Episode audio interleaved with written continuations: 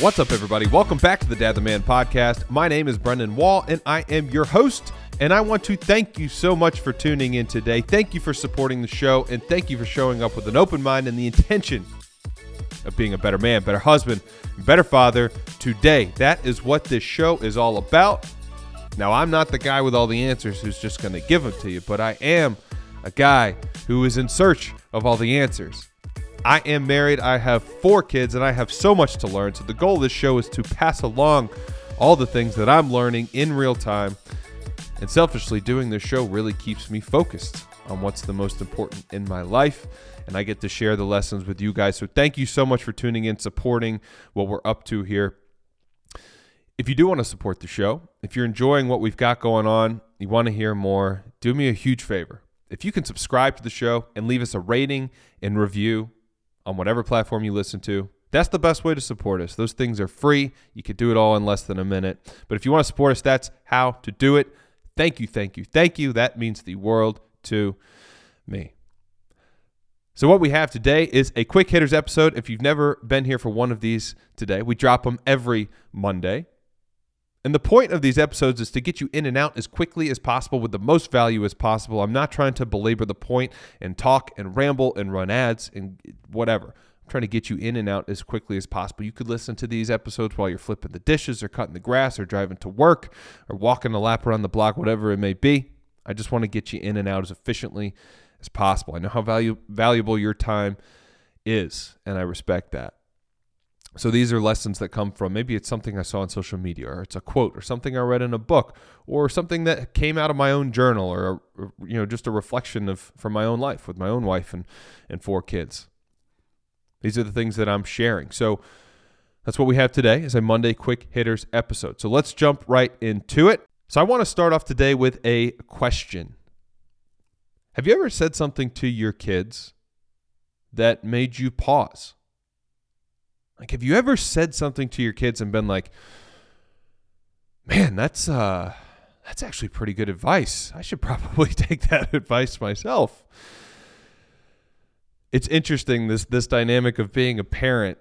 I think sometimes the best way to learn is to teach somebody else and I've I've found that to be true at, at work, teaching younger staff members on our team, and I've absolutely found it to be true raising kids. Sometimes the best way to learn something is to teach something. But I had one of these moments the other day with my daughter. So, as you guys know, or a lot of you guys know if you've been following along, my wife and I have newborn twins.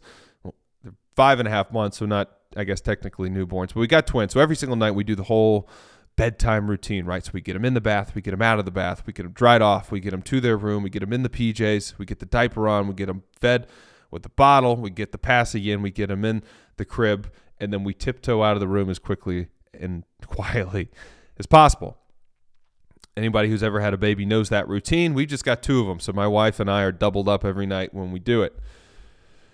So my son, my the, the little man, he is just Mr. Happy Go Lucky. He grins ear to ear, and oh man, he like when his mama's got him. He's such a mama's boy. He just melts, and he's just always smiling.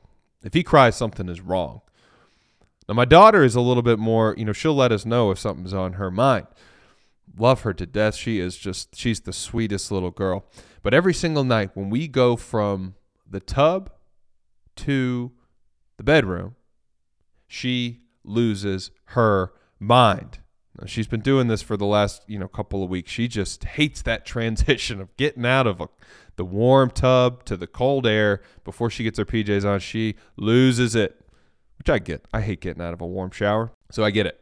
So the other night, we're doing we're doing the whole routine. I get her out of the tub. She's screaming. I'm laying her down in the bedroom and I'm putting her PJs on and I'm wrestling her in those clothes and I said pretty sarcastically to her, halfway joking, pretty sarcastic. I just said, "What if I told you everything was going to be okay? What if I told you that everything was going to be okay?"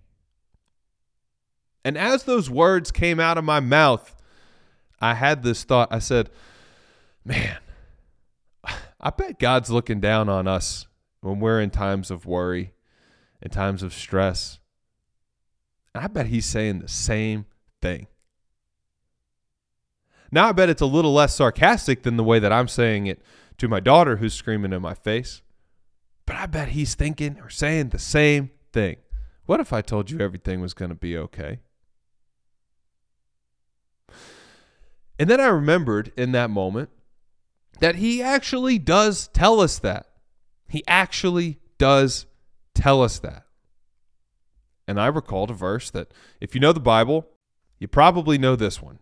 It's Jeremiah 29 11. For I know the plans I have for you, declares the Lord plans to prosper you and not to harm you, plans to give you hope and a future. What if I told you everything was going to be okay? Now, I knew this was significant when I recalled this because I'm not somebody who knows the Bible extremely well, to be totally honest with you. And that's an insecurity of mine. But I'm learning the Bible now. I'm a young student of the book. So the fact that I recalled this, I really felt like this was God tapping me on the shoulder as a r- little reminder hey, what if I told you everything was going to be okay? Our family's been in a time of transition, bringing twins into the squad. It has been the greatest blessing and answered prayer. But when you go from two kids to four kids overnight, it changes things a little bit. You know, your old life is no longer. You know, it it is a turning turning of the page into a new chapter. I'm trying to figure some things out for myself professionally. I've trying to redefine what I want my career to look like, how I want to provide for my family, and and I don't have a ton of clarity right there.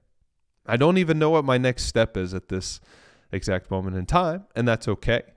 It's an opportunity to live in faith, and that's what God was I felt like he was reminding me of here, tapping me on the shoulder. Hey, what if I told you everything was going to be okay?